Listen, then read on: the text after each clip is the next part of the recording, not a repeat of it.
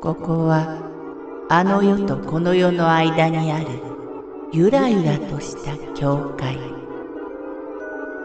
闇に見入られさまよう者のみがたどり着く大曲が時の世界へようこそ。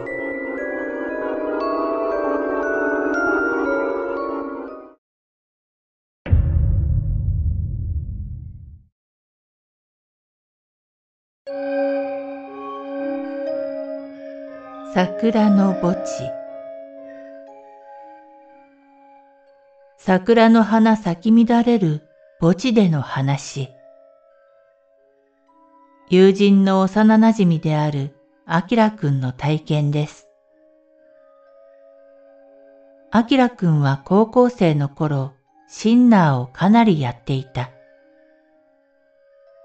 あきらくんがその頃シンナーをよく吸っていた場所は、なんと近くの寺の裏手に広がる墓地だったそうです。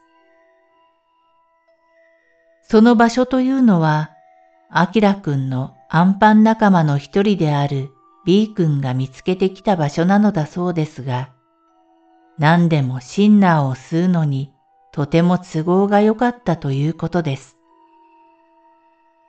まず墓地だけに夜ともなるとまず人は来ない。さらには林立した墓石と鬱蒼と茂る樹木で騒ぐようなことさえしなければ、誰にも全く気づかれる心配がないのだとか。一体どういう経緯でその場所をシンナーを吸う場所として見つけたのか、その辺はわかりませんが、これはそんなアキラくんたちが、ある春の夜にその墓地で体験したお話です。その夜、アキラくんはいつものごとく、寺の裏手の塀が壊れている箇所から墓地に忍び込みました。そこからだと誰にも見られることなく、しかも墓地の一番奥にストレートに行くことができるのです。ただ、塀をくぐると樹木が繁茂しているので、それらの中をガサガサかき分けていかなければなりません。でもまあ、そんなのは大したことではありません。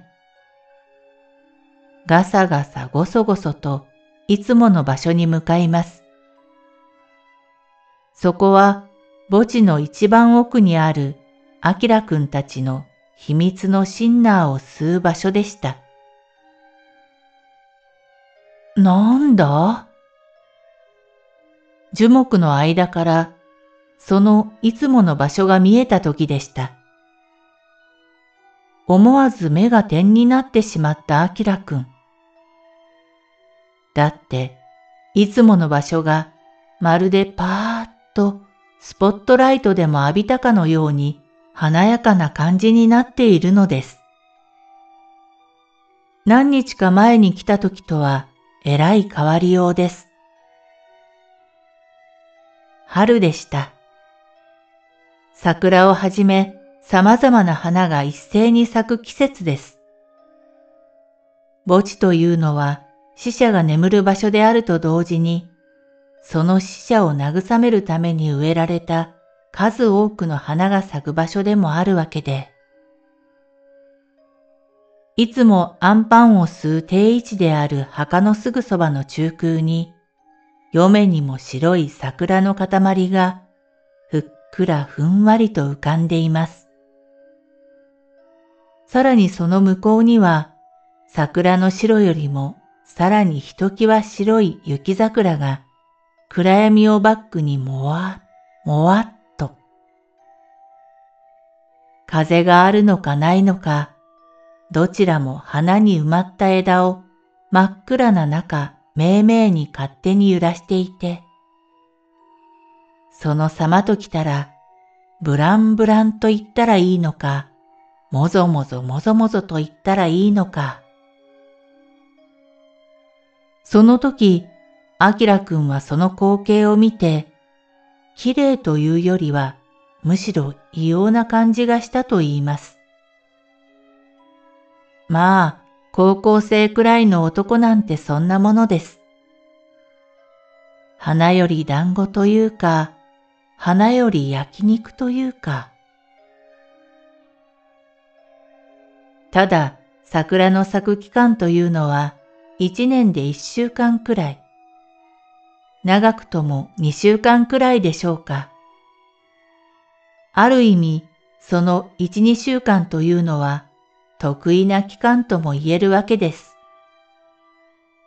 だから、その得意な期間の得意な光景という意味で、異様な感じがしたというのも、決してトンチンカンな感想ではないのかもしれません。ましてや夜中の墓地でのことなのですから。アキラくんがその場所に着いた時には、アンパン仲間の C さんはすでに来ていて、一人で始めていたそうです。お前も早くここに来てやれよ。これ見ながらやると気が違っちゃいそうで、すっごく気持ちいいぜ。酔っ払いかよ、お前は。C さんのそのやけに陽気な物言いに少々呆れつつも、アキラくんは C さんのすぐ隣に腰を下ろしました。しかし、すぐにはアンパンを始めず、桜をしばらく見上げていました。普段は花なんて全く気にしたこともないようなアキラくんをも、そんな気持ちにさせてしまう。やはり桜というものには、そういう何か人を妙に引きつける、そんな特別な力があるのでしょうか。さて、しばらくそんな風に桜をぼんやりと眺めていたあきらくんでしたが、ふと何か妙な気配を感じたのだそうです。それは視線を感じたからなのか、それとも視界の隅に人影を見たからなのかはよくわからないと言います。とにかく墓を囲う石に寄りかかるようにしていた状態をピッと反射的に起こし、あたりを伺ったのだそうです。ん？見れば先ほどの雪柳よりさらに向こう、ひときわこんもり暗い木の下に、人影のように見えるものが、ぼわーんと立っています。あきらくんはじっと目を凝らします。暗さに目が馴染んでいくにつれ、最初は暗闇に滲んでいたような、その人影のようなものの輪郭がはっきりと像を結んでいきます。どうやらそれは一人のおじいさんのよう。そう、一人のおじいさんがじーっとこちらを見ているのです。これはやばいと C さんを連れ、逃げ出そうと立ち上がりかけたアキラくんでしたが、よくよく見れば、なんとそのおじいさん、もう足元がおぼつかないのか、やけに状態をゆらゆら揺らしています。さらによく見れば、痩せこけた顔つきと愛想のかけらもない妙にこわばった表情。見るからにかなりの年齢という感じです。アキラくんは逃げるよりはむしろ怒鳴りつけて追い払おうと考えを変えました。一声脅かせば向こうに行ってしまうと思ったのです。見てんじゃねえよ、じじい。あっち行け。あきらくんがそう凄むと、案の定そのおじいさんはたちまち向こうに行ってしまいました。顔をこちらに向けたまま、ふーっと夜の暗さに溶け込むかのように。そのようにアキラくんは、ほんの一瞬違和感みたいなものを感じたと言います。ただ、それはほんの一瞬、何か引っかかるものがあったという程度だったようです。だからそんなことなど一秒後には頭から消え去っていました。誰でも年を重ねるとわかることですが、この高校生前後ぐらいの年代というのは、とかく世間知らずであるがゆえに怖いもの知らずです。だからそのおじいさんのことなんて、それがおじいさんというだけで興味の対象外で、見ているつもりでもきちんと見ていなかったのでしょう。そしてそれは、この後すぐに思い知らされることになるのです。な、花見あんパンだろう？不意に聞こえてきた声の方を見ると、友人の B さんがガサゴソ音を立てて樹木の間から出てきたところでした。じじい臭いこと言ってんじゃねえよ。おじいさんに凄んだ興奮がまだ残っているアキラくんのその口調に、B さんはちょっと困ったような笑いで答えます。何怒ってんだよ。別に怒ってねえよ。今変なじじいが花見に来ててさ、追っ払ったから大丈夫だと思うけど、こんな花咲いててやばいんじゃないか？花見か。昨日は誰もいなかったんだけどなまあ、もうすぐ12時だし、大丈夫だろ？なんだよ、もうそんな時間かよ。あきらくんはその時ふとトイレに行きたくなったのだそうです。まあ無理もないでしょう。桜の咲く頃はまだまだ夜は冷えます。なんか小便したくなったな。あきらくんはそう言って立ち上がると、たった今 B さんが出てきた木立の中にガサゴソと入っていきました。あきらくんが用を足し終わって戻ってきた頃には、B さんもすでにシンナーを吸い始めていました。うっとりしたようなとろーんとした顔で、さっきの C さんと同じようなことを言います。桜見上げながらやるとすっごくいいぜ。お前らだけ楽しんでんじゃねえよ。アキラくんがそう言って B さんの隣に腰を下ろした時だったそうです。ズンズンズンとまた感じる気配。今度は辺りを見回すまでもありません。はっと顔を上げた視線のその先に、さっき追っ払ったはずのおじいさんの痩せこけた顔が浮かんでいます。今度は先ほどより、あきらくんたちのすぐ近く、満開に咲き誇っている桜の木の真下に、さっきのじじいがまた来やがった。と、怒り心頭のあきらくん。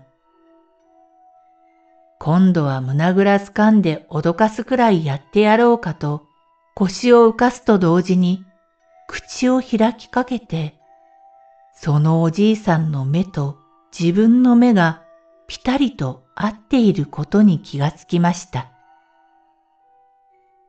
視線がアキラくんの両の目の奥にまでズンと押し入ってきます。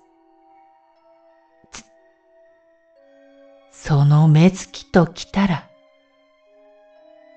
怒っているのか、それとも蔑んでいるのか、メラメラうつうつとした何と言っていいのかわからない負の感情がひしひし伝わってくるのです。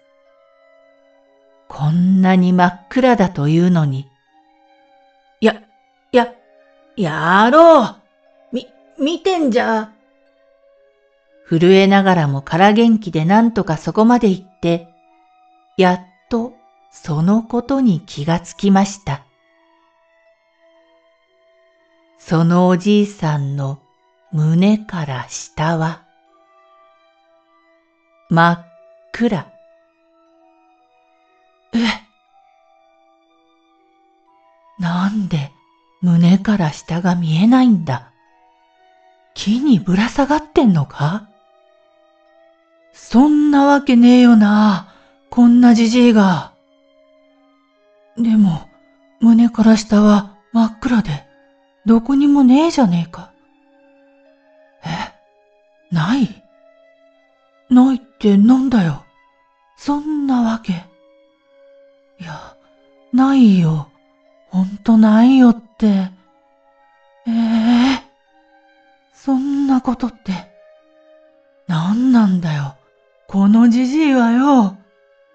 胸から下がないじじいって何なんだよ。ええー、この時、アキラくんは自分が今目にしているものについて、ありとあらゆる思いが一瞬のうちに駆け巡ったと言います。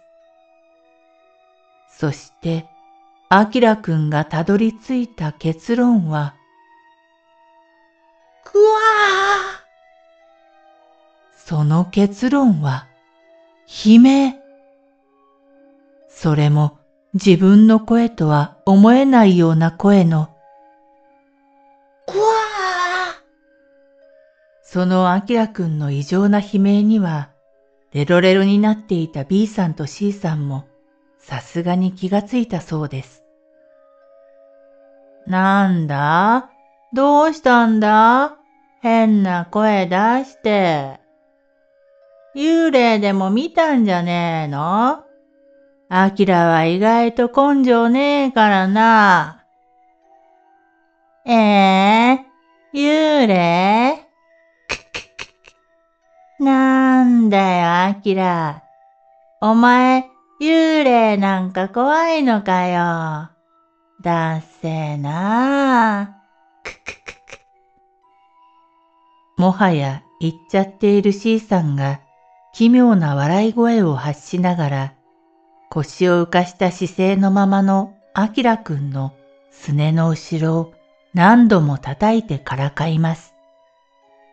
それに一瞬ビクッとしつつもシンナーでラリった二人を必死で立ち上がらせ、その場を一緒に逃げようとしたアキラくんは、ある意味褒められるべきかもしれません。お、おい、おい、や、やばいって。本当にやばいんだって。た、立てよ。に、逃げるぞ。ほら。なんだよ。せっかく気持ちよくなってきたのに。に、逃げるんだよ。ま、マジやばいんだって。アキラくんは必死で二人を立ち上がらせようとしますが、ラリった二人はタコみたいにぐねぐね地べたに這いずり回るばかりで、どうにもならなかったと言います。しかし、何がやばい？ああちょっと何なんだよ、こいつはなんだよ、お前。アキラのこと言えねえじゃんよ。お前だって幽霊怖いんじゃんって。驚いたことに、今の今までタコのようにお墓の周りの石や地べたを這いずり回るばかりだった二人が、胸から下のないおじいさんを目にするや否や、それがやばいものだと瞬時に分かったらしいのです。その証拠に、二人はあっという間に正気に戻って立ち上がろうと、アキラくんの体にすがってきました。でも、頭は正気になっても体はラリったまま。それでも、アキラくんが二人に肩を貸しつつ、なんとか立たせ、必死に塀の壊れた部分を目指して逃げ出します。よたよたと。アキラくんは塀の壊れ目に通ずる樹木に飛び込む前に、ふと振り返ったのだそうです。あれはマジ一生忘れらんない。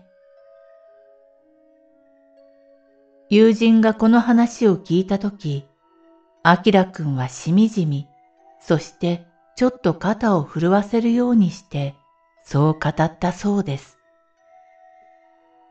真っ暗な中、満開に咲き誇る桜の下の中空を、ぽわーんと浮かんでいる、胸から下が真っ暗のおじいさん。その何とも言い難い嫌な目つきは、あきらくんたち三人にまるでぴたりと張り付いているかのように、今もスーッと追いかけてきていて、A さんがこの話をすると、ほとんどの人に、そりゃラリって幻覚でも見たんだろう、と言われるそうです。そりゃあまあ、確かに言われるでしょう。しかし、その妙なおじいさんを見たのは、シンナーを吸う前だったと、アキラくんは言います。もっとも、シンナーを常用していると、平時でも幻覚を見るようになるらしいですから、残念ながら、アキラくんの言い分は、必ずしもシンナーによる幻覚ではないという証明にはならないわけです。ところで、アキラくんは今でもちょっと不思議に思っていることが一つあるそうです。それは、あの時あんなにレロレロになっていた二人が胸から下のないおじいさんを見るや否や、それを即座にやばい存在だと認識したということ。アキラくんは今でも不思議に思っているというそのことに関して、ふと思いついたことを言ったと言います。ああいうようなものっていうのは、ラリった時みたいに余計な思考が働かない方が素直に理解しやすいんじゃないかな。と、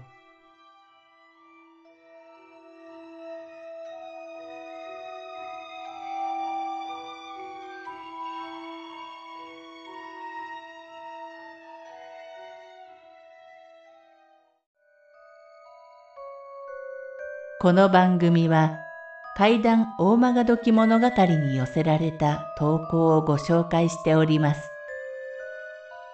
大曲どき物語無料メールマガジンは月3回発行。怪談系では日本一の2万人を超す読者が毎回震えています。ぜひご登録ください。